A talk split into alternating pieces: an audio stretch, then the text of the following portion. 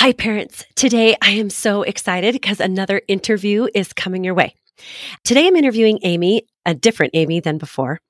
This Amy is a single mom whose just 15-year-old daughter went to Wilderness, followed by several treatment programs. I want you to listen to how Amy discovered her emotionally enmeshed patterns with her daughter and how she learned to step back from being an emotionally helicopter parent. And also, a really interesting realization that it is the family system as a whole that needed to shift, not just her daughter. It really does begin with us, parents. Enjoy. Hello, and welcome to Parenting Post-Wilderness, your guide to parenting struggling teens. I'm your host, Beth Hillman, a mom of 5 boys, including a post-wilderness teen and a life coach for parents. I will guide you on how to influence lasting change by first understanding the relationship-changing power of focusing on your own behavior instead of futile attempts to control your teens. Parents, the change begins with us.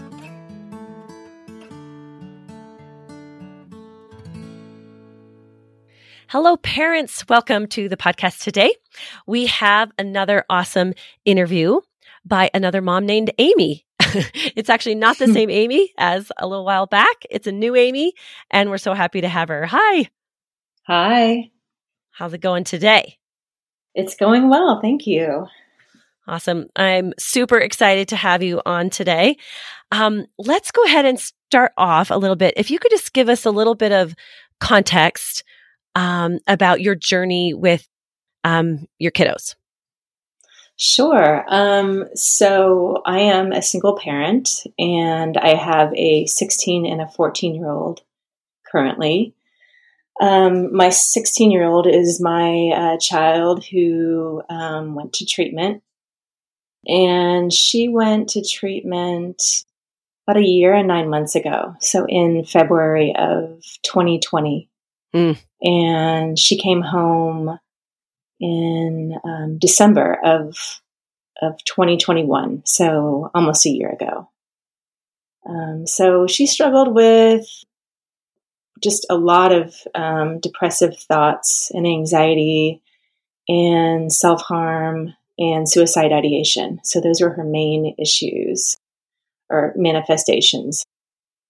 She did not have substance abuse, but I kind of, learned through treatment that these are all, whether it be substances or self-harm, it's all, self-harm type behavior or addiction. So I guess I would say that her kind of drug of choice would be the self-harm.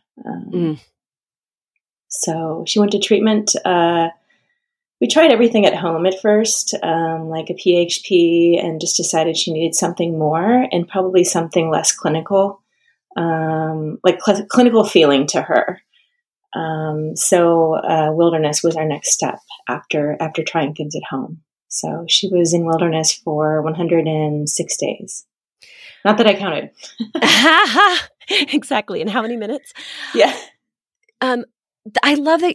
You mentioned that you tried some things at home. I mean, of course you did, right? So what would you say was the time period? I know a lot of parents ask this questions. A lot of parents wonder, how long should I be trying something at home? How long should I give it? What would you say to that? I'm guessing it varies a lot per child. Like for her, it started with an antidepressant about 9 months before. And then this was all in the middle of COVID too. So now we've thrown in the COVID variable, which I feel like if there's an underlying thing going on for anyone, it just ramped it up. So that happened. Mm-hmm. And so I think it squished that time frame a little bit. So within, I would say 10 months, she was in a PHP and then went to Wilderness 2 to 3 months later. Okay. So, can you tell us about some of your feelings, your struggles as her mom, trying to figure out what to do, when to do it, how bad, is she? Like all those questions that go through our minds, I think, as moms. Can you tell us and express some of those? Yeah. I think a lot of it is like, it's very difficult to find clarity to make these choices for your child when you're in some type of chaos. It's hard to find stillness to make choices and to get into your frontal lobe. To really think.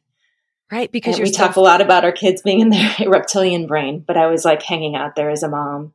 Yes. And something I learned in wilderness, like through the parallel process I was going through, kind of alongside her, was that my emotions were enmeshed with hers. So, I feel like that phrase, you're only as happy as your least happy child, does us this huge unservice as parents. Because nobody gets a medal for that, Right. Yeah. I want to bring, just an awareness that every parent does that, right? Yeah. I don't know how you would raise a child with some care and not get enmeshed. I really believe that. I've never talked to a parent who has never been enmeshed. But could you give us just a little example of what that looked like for you guys, what that enmeshment might have looked like? Ooh, for me, I think part of it for me too, and I know it's natural for all parents, but I feel like I learned in my family of origin that I had to scan the family for moods and then try to fix them. And I took them on as my own. And I do it even in the grocery store. If someone by me is having a rough day, it's like, surely I can fix that. Mm. So for her, it would be in the form of, or either of my children, they're walking up to the car after school and I'm looking at, their shoulders are hanging. They don't look happy, Mm-hmm, totally. And especially as a mother, you're like, oh. Yeah. So I would scan for a mood when they're walking up to the car after school. I would see slumped shoulders or, a sad face and then think, oh goodness, they've had a bad day. And it would go beyond just noticing. It would be like I would allow my emotions to get just closely enmeshed with theirs. Right. And so I think I was kind of, as a parent, I was aware of what is called helicopter parenting, and I was kind of self-congratulatory about, not helicoptering certain things like, schoolwork, or I would give them autonomy for science fair projects or whatever. But I was an emotional helicopter. I would read those emotions, want to fix them. Right. And let's just take a minute. I just want to clarify that it is... there's not a problem to look at your child and notice that they're not having a good day, right? That's that's just how it goes, especially because you know them, you're aware of them, when their shoulders are up or shoulders are down, what those eye rolls might be. That's not a problem. The problem is what happens to us as parents, or what happened to you as the mom? When does it get enmeshed? For me, it gets enmeshed when they're not okay, so I'm not okay. Yeah. Yes. Great. Yeah. And you make it your problem then to fix them. Yes. Great. Exactly. And then that just disables them, or just from being able to make choices for themselves or have their own path. If I'm there, if them they're trying to fix. Right. It's almost like if we take it upon ourselves to fix them, then they don't take it upon themselves to figure out what's going on. Yes. Yeah. It's almost like we steal it from them, although that is not our intention at all. Not at all. It's the opposite. Right. Did you ever hear yourself saying things like, oh my gosh, I just wanted to help? Yes. Yes. And she even would say to me at one point, I just need to be sad. So I was even told by her, and have since been told by her, that, she just needs to feel something. So, oh, wow. Out of the mouths of babes. Yes. And also I do think too, when you've had a kid go through, some trauma or go through treatment, that, I'm scanning just to make sure that she's okay enough, that there's not going to be any type of incident or, you do, want to provide safety, but then just a lot of allowing, a lot of like healthy distance. Right. So how long do you think it took for you to understand that and actually really implement that, I guess, in your parenting? I feel like it was pretty quick while she was away in the wilderness program, because a lot of, you're diving deep into your own family system and yourself while they're there. And so it was recognizing those patterns and being super involved in the support group there, meeting other mothers who also we all talked about fixing and enmeshment and how to break those patterns. Mm-hmm. So it was definitely diving into the process. And I think, there's the phrase, you send them away, it's like there's this idea, if you haven't been through it, that your kid goes away and then they come back and then that's checked off. But the family is, deeply involved in their own process. Right. I'm so glad you said that. I think there are a lot of wilderness companies out there, and maybe even up to hundreds. I don't even know. But some of them really are a drop-off, see-you-later parent. And I think that does quite a disservice to the family unit, because problems aren't in the individual, right? The issues are family dynamic issues. And so, at least I really believe that. And so when a wilderness company understands that and encourages family work, I think you're 10 miles ahead of like a wilderness company who doesn't do that. What do you think about that? Yes, I agree. And that was definitely my experience. And while the child is away, you also are removing that chaos piece. So now you've got a little calm to bring your brain online so you can do the work and really dive in. And, a good wilderness program will provide you with a strong and very, very busy program, like assignments and appointments, and even like we couldn't do visits because of COVID, but we did have a family workshop where we went, met other parents, which was amazing, but really dove into, relationships and communication and all the components of family. Yeah. I think that is something that I learned while my son was in wilderness too, was I have an entire part to play here. Yes. And I am so grateful. I feel like more wilderness companies, more treatment places, schools, therapeutic boarding schools are realizing that the parents have just as much work as the child. It's just different work. Yes. And it's not the work of what are the parents doing wrong? Like, what is wrong? It's more of a perspective of, okay, these are all just people. These are all just people trying to work it out and in their human experiences. So how are we all going to work this out together and be together? Yeah. So, thank you for saying that. Yes. Yeah. Because it can feel that way or what in the world? They're the ones that are misbehaving or making these choices, but it really is a whole family perspective on a strong program. Right. That's amazing. So your daughter came out of wilderness, and what were some of your struggles when you were faced with, transitioning? What do I do? And tell us a little bit about that. The first part was choosing whether they were going to come home or go to another program, which was not even something I thought was on the table when she went to wilderness. What do you mean by that? I was still kind of shocked that she went to wilderness. It felt like it happened quickly. And I thought, well, surely being in a program for, 3 months is plenty. But going on based on that, her work, she needed more time in another program, and her time was coming to an end. And I think they described it beautifully. I think it was our therapist at the program that said, wilderness can pour the cement, but in how it sets is determined by what happens when you leave, and you don't want to go home with wet cement.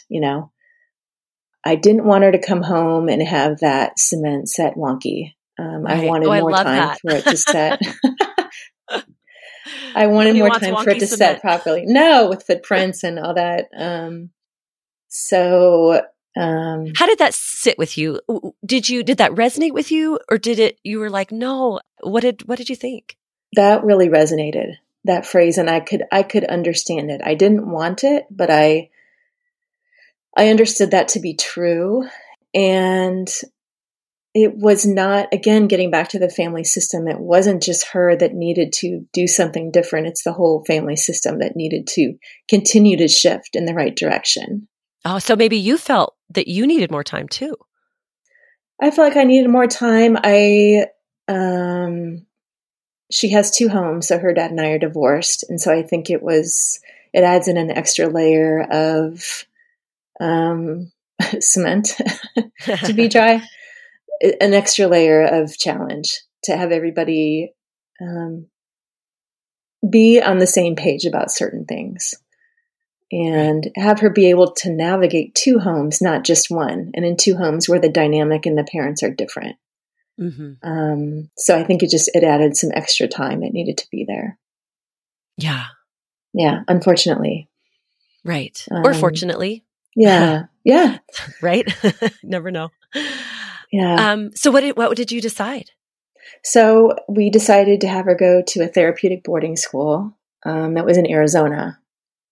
And I wanted to find something that had activities that she liked, like soccer and art and dance and those types of things. So I really wanted her to be able to engage in life things that she loved at home, but in a different environment. And did you feel like you were able to find it? That's an interesting question. I think that met her needs in some ways, and I don't think it did in other ways. And can you explain further? Or maybe not. Yeah, I think for me, it may have helped, or for her, it may have helped to pick a shorter program. I think I was still thinking a lot about academics, like the academic year. She could finish out the academic year, and, I was concerned about her continuing in her education in a timely way. Do you feel like it sounds like maybe that got in your way, or to explain a little bit more about that desire for education, or do you feel like it led you in a good way? I think in that decision, it was a factor when it didn't have to be, because they can always make it up or graduate a little late or do something different. It doesn't have to be this rigid path that you choose when they go to school like this. Yeah. I'm glad you bring this up. I feel like that was something that resonated with me too, that concern. And I don't know if it's just this social expectation, education is everything. Don't let them skip. Don't let them miss. They can't get too far behind. All these, and I understand why the fear and why the concern, but like, I think you're suggesting that it doesn't have to look like everything else or everybody else's kids. It's just so shocking to me, because I talk to a lot of parents. Hardly any of these kids are really choosing the same path. But in our minds as parents, we think, well, everybody's going to graduate on time. Let's keep them on this conveyor belt of choices that we're so used to making. And it sounds like you realized, wait a minute, maybe that's not what has to happen. Yeah. And I think while your child is going through treatment, you're still seeing all the kids that they grew up with, going to prom and getting their license. And, she had just turned 15 when she went, which is pretty young, in life. So I think just this, you've got these two contrasting worlds going on. You've got your child in treatment and the world stuff keeps turning. Right. And so there's a lot of letting go of that and allowing them to have their own path that they're making. which is no less great than the path of what it would have been before. Right. That's a hard one to swallow, right? Yeah. That you're saying that your daughter who had some maladaptive behaviors was able to go to treatment, and that is no different than someone else's kid who's like on the football team or cheerleading or whatever we think it's supposed to be going on. How did you get to that place of acceptance? Because I think it's lovely. It's lovely. Well, it's still a work in progress all the time, but it's learning. This is part of the enmeshment, learning about that word that I hadn't really heard before. But allowing them to have their own path and recognizing that when I grasp to something, and it is grasping, that I want for her, I start to feel uneasy. And then she starts to feel uneasy and can feel that desire. So it can be anything from, getting good grades or getting your license or a therapeutic outcome. And I might be grasping to the outcome of it. Yeah. So I think, something I definitely wasn't aware of before she went into treatment. What do you think it sounded like for you when it got graspy for you? Like, what did that sound like to you or feel like to you? Because I think a lot of parents would say, well, of course I wanted this for them. Yeah. In more of like a justification type of way. But how did it feel like for you? How did you understand and start separating? Like, wait a minute, this is graspy. For me, it felt like overthinking. It was a lot of thinking about, okay, what can we do for this? What can we do for that? Over-researching. Like over-preparing almost? Over-preparing, yeah. Trying to figure it out. I think that's such a natural thing for the brain to do, right? That's like our autopilot. It just starts, especially when we're in fear or we feel like things are unraveling, right? Our children are in danger. Whenever we start feeling like that, it's such a natural tendency to start planning and preparing. And there's it's a nuance, right? It's not like don't plan or prepare anything or don't think ahead. But what did you find was the key to, I guess, a balance? Gosh, I think learning what is a healthy amount of preparedness and research on something. And then how can I find stillness to listen to my own thoughts and intuition about this? So, for example, deciding to send her to therapeutic boarding school, you're getting so much input, from her therapist and then the neuropsychologist and then the trail guides and her, and then, her dad, and then her home therapist. There's so much input coming into a decision, and being able to find stillness and calm and clarity, with all of that input. Yeah. That's huge. It was huge and still is. It's still just to turn off all of it and say, okay, what do I really think she needs? Cause, you know her best, we know our kids the best, Yeah. I love that. Absolutely. Can you just give us like an example of just how you can create stillness within you? How do you do it?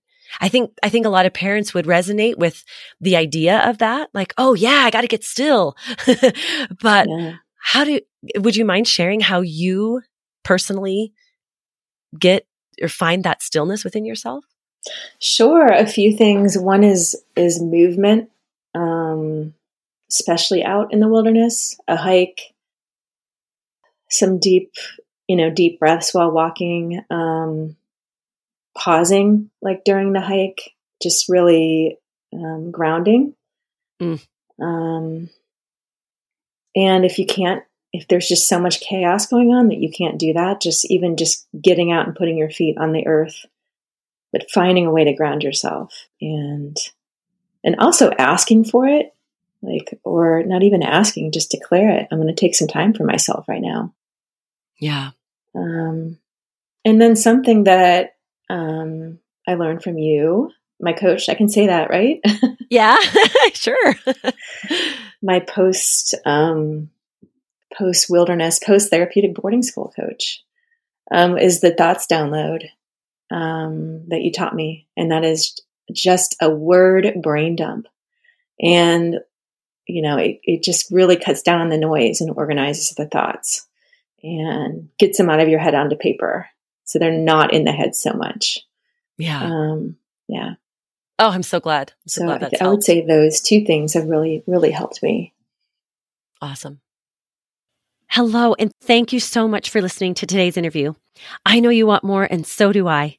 Come back next week to hear more from Amy about her experience deciding the next steps for her family after wilderness was over. I also want to mention that this podcast is not for or against any treatment. It's not for wilderness or against wilderness. It's not for therapeutic boarding school or against it or residential. It's not either. This podcast is just sharing parents and families' experiences. Thanks. Hey there. Thank you for joining me today. If you know a struggling parent, please share this with them. If you have any questions or want to connect with me, you can find me on Instagram at Beth Hillman Coaching or through my website, bethhillmancoaching.com. And remember, parents, the change begins with us.